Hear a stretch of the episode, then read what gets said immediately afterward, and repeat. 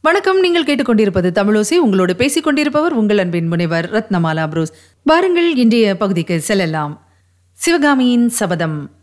அத்தியாயம் பரஞ்சோதி யாத்திரை. இரண்டாவது அரங்கேற்றம். திருநாவுக்கரசு அடிகளுக்கு அப்போது ஏறக்குறைய ஐம்பத்தைந்து பிராயம் இருக்கலாம். அப்பெருமானுடைய பொன்வண்ண திருமேனி முழுவதும் தூய வெந்நீர் பூசியிருந்தது. அவருடைய கழுத்தையும் மார்பையும் ருத்ராட்ச கண்டிகைகளும் தாழ்வடங்களும் அலங்கரித்தன. சிரசிலும் கரங்களிலும் அவ்வாறே ருத்ராட்சங்கள் பொலிந்தன. காதுகளிலும் ருத்ராட்ச குண்டலங்கள் இலங்கின. இடையில் தூய வெண்துகில் உடுத்தியிருந்தார். அவருடைய திருமுகத்தில் ஞான ஒளி வீசிற்று. இறைவனை நினைந்து இடையராது கண்ணீர் விட்ட அவருடைய கண்களில் பேரருள் ததும்பிற்று. கோயில் பிரகாரங்களில் புல் செதுக்குவதற்கான உளவாரப்படை அந்த தொண்டர் சிகாமணியின் திருத்தோளில் சாத்தப்பட்டிருந்தது. திருநாவுக்கரசர் காஞ்சியில் அமைந்திருந்த சைவ திருமடத்துக்கு அதிபராக விளங்கிய போதிலும் அவ்வப்போது ஸ்தல யாத்திரை சென்று திரும்புவது வழக்கம். தொண்டை நாட்டிலும் சோழ நாட்டிலும் உள்ள பல சிவஸ்தலங்களுக்கு அவர் சென்று சிவானந்தமும் தமிழின்பமும் ததும்பும் தெய்வ திருப்பதிகங்களை பாடினார். சென்ற இடங்களிலெல்லாம் ஜனங்கள் அவரை சிவிகையில் ஏற்றி ஊர்வலம் நடத்தி சிறப்பாக வரவேற்றார்கள். அவர் சென்ற ஒவ்வொரு ஸ்தலத்திலும் கோயில் பிரகாரங்களில் முளைத்திருக்கும் புல்லை அவர் தம் கையில் பிடித்த உளவாரப்படையினால் செதுக்கி சுத்தம் செய்தார். இந்த சிவ கைங்கரியத்தை ஆயிரக்கணக்கான மக்கள் அதிசயத்துடன் பார்த்தார்கள். அது முதல் தங்கள் ஊர் கோயில்களை புதுப்பித்து சுத்தமாக வைத்திருக்க தீர்மானித்தார்கள். வாகீச பெருமானுடைய திருவாக்கினால் தத்தம் ஊரில் உள்ள கோயிலுக்கு மகிமை உண்டாக வேண்டும் என்று ஜனங்கள் விரும்பினார்கள். எங்கள் ஊருக்கும் விஜயம் செய்ய வேண்டும். எங்கள் ஊர் கோயிலை பற்றியும் பாடி அருள வேண்டும் என்று அவரிடம் வேண்டிக் கொண்டார்கள். அவ்விதம் அப்பெருமான் பாடிய பாடல்களை அந்தந்த ஊர்க்காரர்கள் ஓலைச் சுவடிகளில் எழுதி கொண்டு பெறுதற்கரிய பேறு அடைந்ததாக எண்ணி மகிழ்ந்தார்கள். இத்தகைய மகிமை வாய்ந்த நாவுக்கரசர் எழுந்தருளியிருக்கும் இடங்களில் ஜனங்கள் அருளொளி விளங்கிய அவருடைய திருமுகத்தை பார்த்து கொண்டும் அவருடைய திருவாக்கிலிருந்து எப்போது என்ன அமுத வார்த்தை வருமோ என்று ஆவலுடன் எதிர்பார்த்து கொண்டும் இருப்பார்கள். அங்கனம் இருக்க இன்று அவருடைய சொந்த மடாலயத்தில் அவரிடம் பக்தி பூண்டு தொண்டு செய்யும் சீடர்கள் கூட ஆயனர் வருகிறார்கள் என்ற சொல்லை கேட்டதும் ஒருமுகமாக வாசற்பக்கம் திரும்பி பார்த்தார்கள் என்றால் அதிலிருந்து மக்களின் உள்ளத்தில் ஆயனச் சிற்பியார் எப்பேற்பட்ட இடம் பெற்றிருந்தார் என்று ஊகித்து அறியலாம். அங்கிருந்தோர் எல்லோரையும் விட நாவுக்கரசரின் அருகில் வீற்றிருந்த குமார சக்கரவர்த்தியின் உள்ளத்திலேதான் அதிக பரபரப்பு உண்டாயிற்று. இதோ ஆயனர் வருகிறார் என்ற வார்த்தைகளை கேட்டதும் ஒருவேளை அவருடன் சிவகாமியும் வருவாளோ? என்ற எண்ணம் அவர் மனத்தில் தோன்றி கிளர்ச்சியை உண்டாக்கிற்று. அடுத்த கணத்தில் அவள் எதற்காக இங்கு வருகிறாள்? என்ற எண்ணம் மனச்சோர்வை உண்டாக்கியது. இவ்விதம் அவர் மாறி மாறி கிளர்ச்சியும் சோர்வும் அடைவது அதிக நேரம் நீடித்திராதபடி. இதோ ஆயனர் வாசற்படியண்டை வந்துவிட்டார். ஆஹா இது என்ன ஜல் ஜல் சத்தம்? பாதசரத்தின் ஒலி போல் இருக்கிறதே. அதோ ஆயனருக்கு பின்னால் வரும் பெண். சந்தேகம் என்ன? சிவகாமியே தான். குமார சக்கரவர்த்தியின் கண்கள் சிவகாமியின் முகத்தை நோக்கின. சிவகாமியின் கண்களும் முதன் முதலில் மாமல்லரின் ஆவல் ததும்பிய கண்களைத்தான் சந்தித்தன. வாடியிருந்த சிவகாமியின் முகத்தில் ஒரு கணம் புது மலர்ச்சி காணப்பட்டது. ஆனால் ஒரு கண நேரம்தான். அடுத்த கணத்தில் அந்த செந்தாமரை முகத்தில் எள்ளும் கொள்ளும் வெடித்தன. தலை குனிந்து பூமியை நோக்கிய வண்ணம் சிவகாமி தன் தந்தையை பின்தொடர்ந்து அந்த மண்டபத்திற்குள்ளே நுழைந்தாள். நயன பாஷையில் நடைபெற்ற மேற்படி நாடகத்தை வேறு யாரும் கவனியாத வண்ணம் மண்டபத்துக்குள் அப்போது பெரும் கலகலப்பு ஏற்பட்டிருந்தது.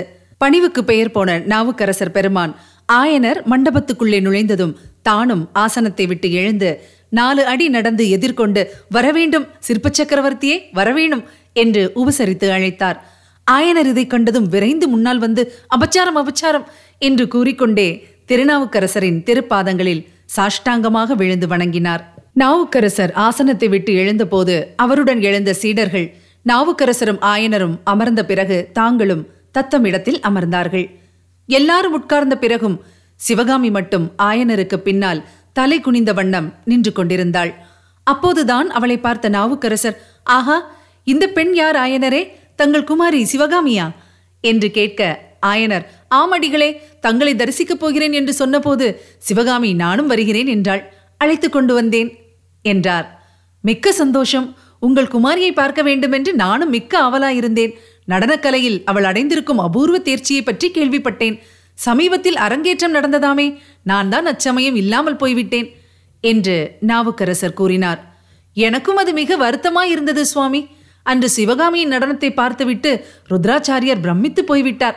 சிற்பம் சித்திரம் சங்கீதம் ஆகிய கலைகளுக்கெல்லாம் நடனக்கலைதான் ஆதாரம் என்பதை அன்றைக்குத்தான் அவர் ஒத்துக்கொண்டார். சிவகாமியின் நடனத்தை பார்த்த பிறகு சங்கீத கலையில் நான் கற்க வேண்டியது இன்னும் எவ்வளவோ இருக்கிறது என்பதை அறிந்தேன் என்று சபை நடுவில் வாய்விட்டு சொன்னார். இவ்விதம் ஆயனர் கூறியபோது அவருடைய குரலிலும் முகத்திலும் பெருமிதம் கொந்தளித்தது. அப்போது வாகீசர் ஆயனரே சிருஷ்டி ஸ்திதி சம்ஹாரம் ஆகிய தெய்வக்கலைகளுக்கு ஆதாரம் நடனம்தான். அண்ட பகிரண்டங்களையெல்லாம் படைத்து காத்து அழிக்கும் பெருமான் தில்லை சிற்றம்பலத்தில் ஆனந்த நடனம் பகில்கிறார் அல்லவா என்று திருவாய் மலர்ந்தார். இதுவரை மௌனமாக இருந்த குமார சக்கரவர்த்தி சுவாமி நடராஜ பெருமானின் ஆனந்த நடனத்தை பற்றிய தங்களுடைய பாடல் ஒன்றுக்கு அன்று ஆயனர் மகள் அபிநயம் பிடித்தாள். தாங்கள் அதை அவசியம் பார்க்க வேண்டும். என்றார். ஆம் சுவாமி தங்களுடைய மூன்று திருப்பாடல்களுக்கு சிவகாமி அபிநயம் பிடிப்பதா இருந்தாள். ஆனால் ஒரு பாடலுக்குத்தான் அபிநயம் பிடிக்க முடிந்தது. அரங்கேற்றம் நடுவில் நின்ற செய்தி கேட்டிருப்பீர்களே என்று ஆயனர் கூறியபோது அதனால் ஏற்பட்ட வருத்தம் இன்னும் அவருக்கு தீரவில்லை என்று தோன்றியது. கேள்விப்பட்டேன் ஆயனரே யுத்தத்தினால் சிவகாமியின் அரங்கேற்றம் மட்டும்தானா தடைப்பட்டது? இன்னும் எத்தனையோ காரியங்கள் தடைப்படும் போலிருக்கின்றன. உம்மை நான் அழைத்த காரியம் கூட அப்படித்தான் என்று வாகீச பெருமான் கூறினார். சுவாமி என்ன காரியமாக என்னை வரச் சொல்லி பணித்தீர்கள்? என்று ஆயனர் கேட்டார். நமது திருமடத்தை இந்த ஏகாம்பரர் சந்நிதியிலிருந்து திருமேற்றலிக்கு கொண்டு போக வேண்டும் என்று விரும்பினேன். இந்த இடம் நகரின் மத்தியில் இருப்பதால் கல்வி பயிலும் மாணாக்கர்களுக்கு உகந்ததா இல்லை. ஆனால் திருமேற்றலியில் அமைதி குடிகொண்டிருக்கிறது. கோயிலை சுற்றியுள்ள நந்தவனத்தில் மல்லிகை மலர்களும் கொன்றை மலர்களும் பூத்து குலுங்குகின்றன. சந்தடி கூச்சல் ஒன்றும் கிடையாது. இறைவனை துதிப்பதற்கும் தமிழ் பயில்வதற்கும் திருமேற்றலி தக்க இடம். பெருமானே திருமேற்றலி இறைவன் மீது பாடல் ஏதாவது பாடப்பெற்றதோ? என்று ஆயனர் கேட்க நாவுக்கரசர் தமது சீடர்களை பார்த்தார். உடனே ஒரு சீடர் திருமேற்றலி பதிகத்திலிருந்து பின்வரும் பாடலை பாடினார். செல்வியை பாகங்கொண்டார் சேந்தனை மகனாக் கொண்டார். மல்லிகை கண்ணியோடு மாமலர் கொன்றை சூடி கல்வியில் கரையிலாத காஞ்சிமா நகர் தன்னுள்ளார். எல்லியில் விளங்க நின்றார் இலங்குமே சளியனாரே மேற்கண்ட பாடலை சீடர் இனிய குரலில் உருக்கமாய் பாடி வந்தபோது நாவுக்கரசர் பெருமானின் கண்களில் நீர் ததும்பி நின்றது. திருமேற்றளி கோயிலில் மல்லிகையும் கொன்றை மலரும் சூடி சூரியனைப் போல் ஜோதிமயமாக விளங்கிய சிவபெருமானை மீண்டும் அகக்கண்ணால் அவர் நேருக்கு நேர் தரிசித்து பரவசமடைந்தவராக தோன்றினார். அந்த காட்சியை அங்கிருந்த மற்றவர்கள் பார்த்து பரவசமடைந்திருந்தார்கள். பாடல் முடிந்த சிறிது நேரம் வரையில் மௌனம் குடிக்கொண்டிருந்தது. பின்னர் நாவுக்கரசர் பரவச நிலை நீங்கி தம்மை சுற்றியிருந்தவர்களை பார்த்தார். உடனே ஆயனர் அடிகளே தாங்கள் உண்மையிலேயே நாவுக்கரசர்தான். தங்களுடைய தெருவாக்கு அப்படி மகிமை வாய்ந்திருக்கிறது. தங்களுடைய பாடலில் இடம்பெற்று விட்டபடியால் இந்த காஞ்சி நகருக்கும் இதிலுள்ள திருமேற்றளிக்கும் இனி அழிவென்பதே இல்லை. தங்கள் விருப்பத்தின்படி திருமேற்றளியில் மடாலய திருப்பணியை மேற்கொள்ள சித்தமாயிருக்கிறேன். ஆனால் துறைமுகப்பட்டினத்தில் ஒரு முக்கியமான திருப்பணியை துரிதமாக செய்து முடிக்கும்படி சக்கரவர்த்தி எனக்கு கட்டளையிட்டிருக்கிறார்.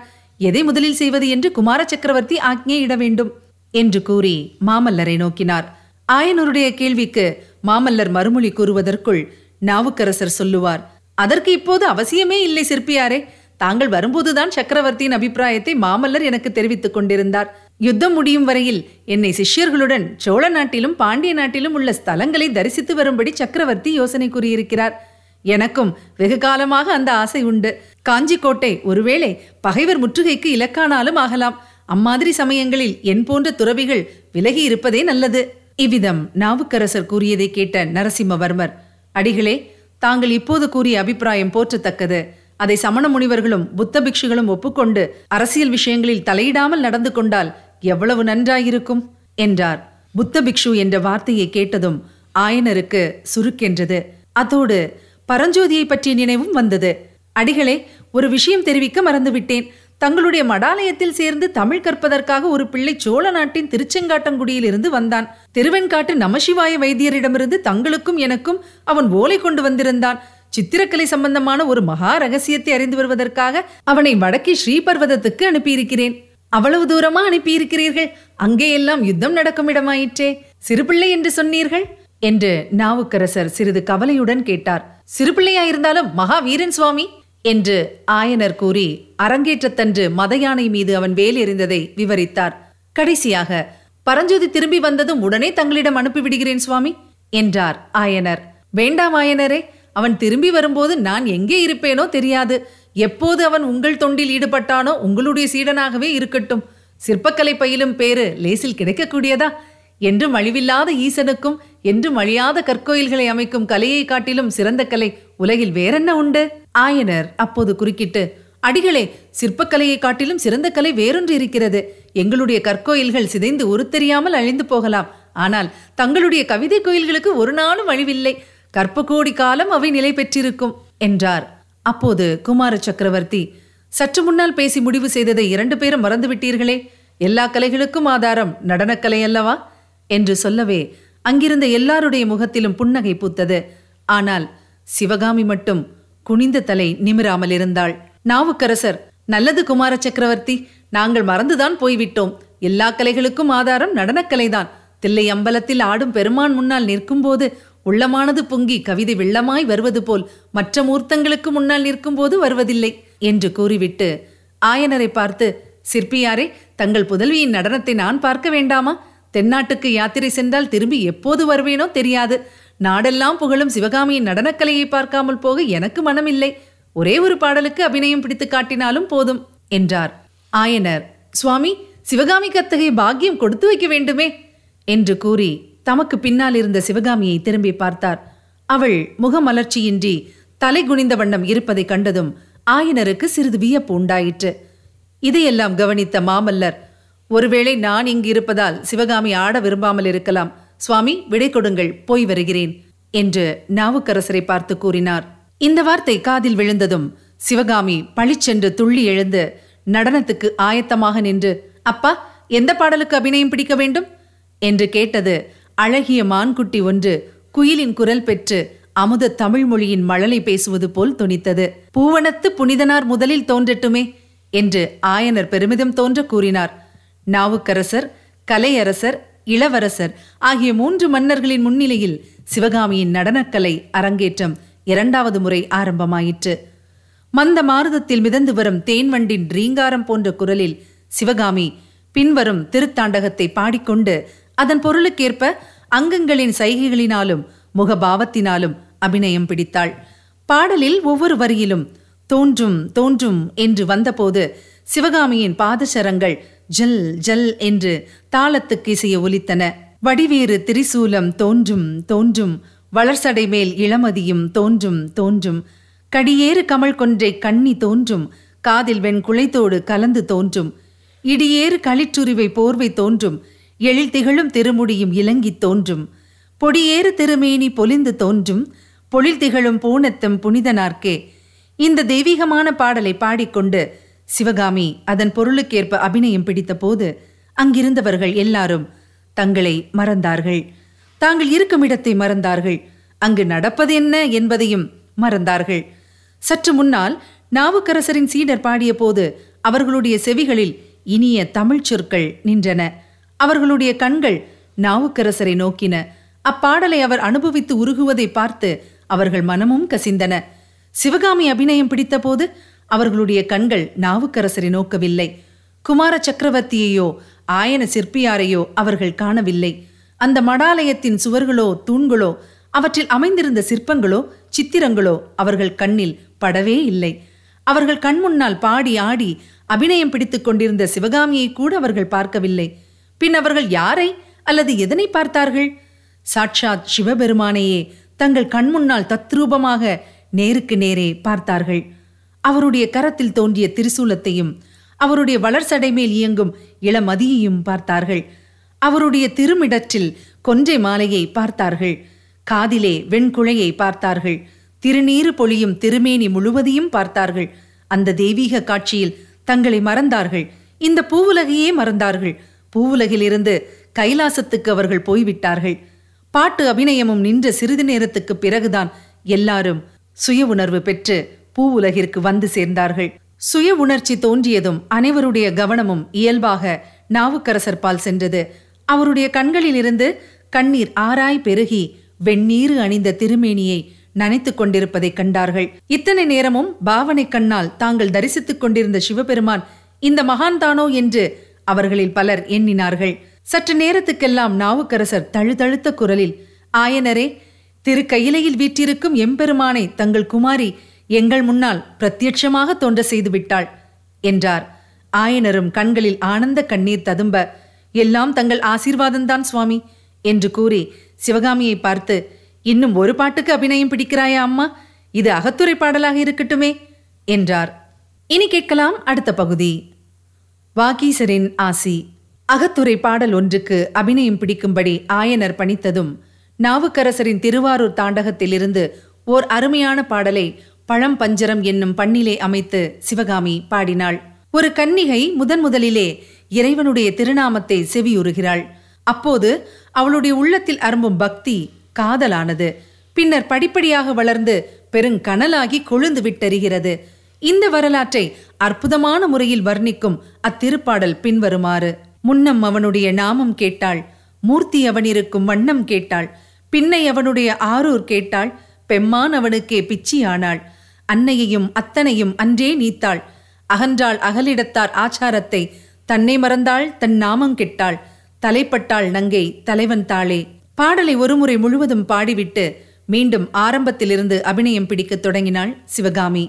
அப்போது பார்த்து கொண்டிருந்தவர்களுக்கு இவ்வுலகம் தோன்றிய நாளிலிருந்து பெண் உள்ளத்தில் அரும்பி மலர்ந்த காதல் உணர்ச்சியே ஓர் உருக்கொண்டு அவர்கள் முன்னால் நிற்பது போல் தோன்றியது.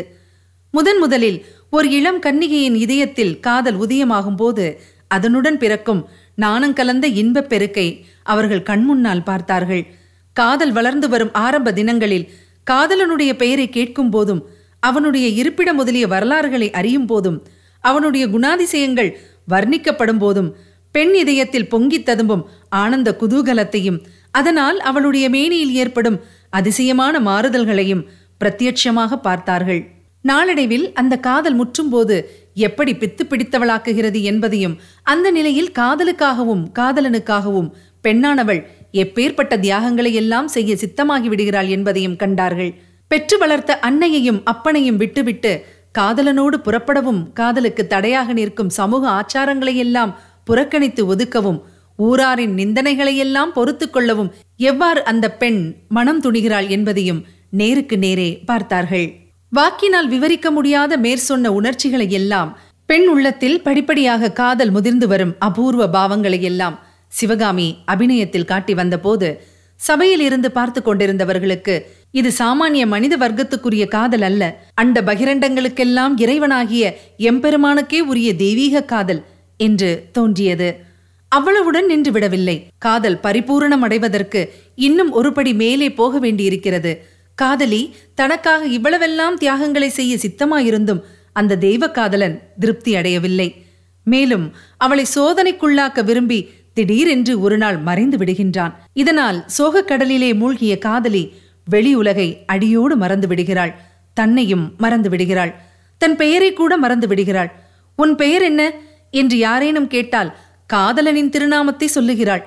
அத்தகைய மனநிலைமையில் மறுபடியும் தெய்வ காதலன் அவள் முன்னால் தோன்றும்போது காதலியானவள் தான் செய்யாத குற்றங்களுக்காக தன்னை மன்னித்து விடும்படி கோரி அவனுடைய திருப்பாதங்களில் பணிகிறாள்.